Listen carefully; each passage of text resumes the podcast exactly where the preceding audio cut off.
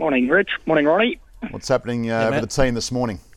Uh, just jumped off my last one and um, just yeah preparing to, to head to Sydney. Uh, have you ever Cornell at a race at Randwick? Uh, I don't think so.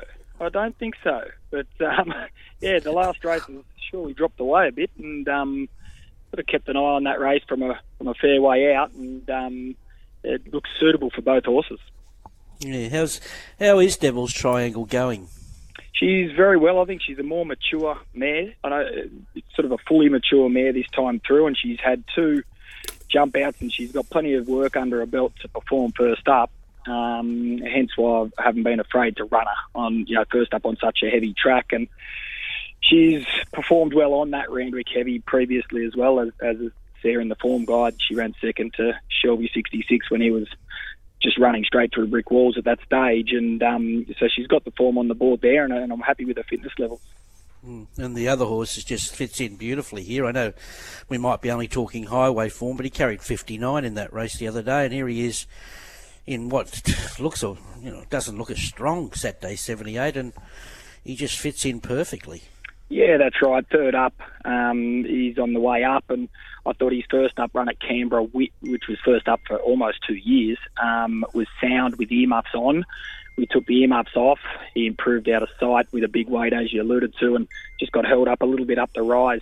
Probably, arguably, could have won, and um, closed off really well, and now presents third up um, with a massive weight drop. Uh, he does look well placed, so I can make cases for both horses, um, and we just have to wait and see how the day unfolds in regards to exactly where they'll be in the run. But um, they're both very well.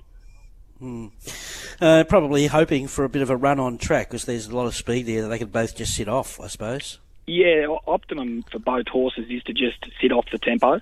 Um, they both appreciate that, particularly um, you know over the short course, over this thousand metres. But um, it'll just be you know how the track's playing as well, and I think both gates allow us to do whatever we need to do at that stage of the day.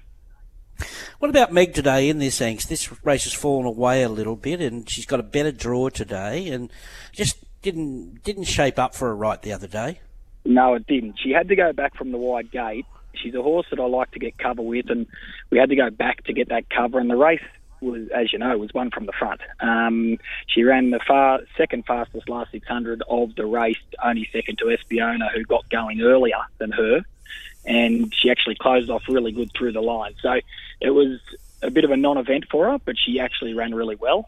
And she will have no problems with the 1600 metres. And um, the gate just allows us to have options. We don't have to go so far back. So I don't know where I'll have her because we don't need to think about that just yet. We'll just see how the race patterns are, are forming. But she can be closer um, if we need to be.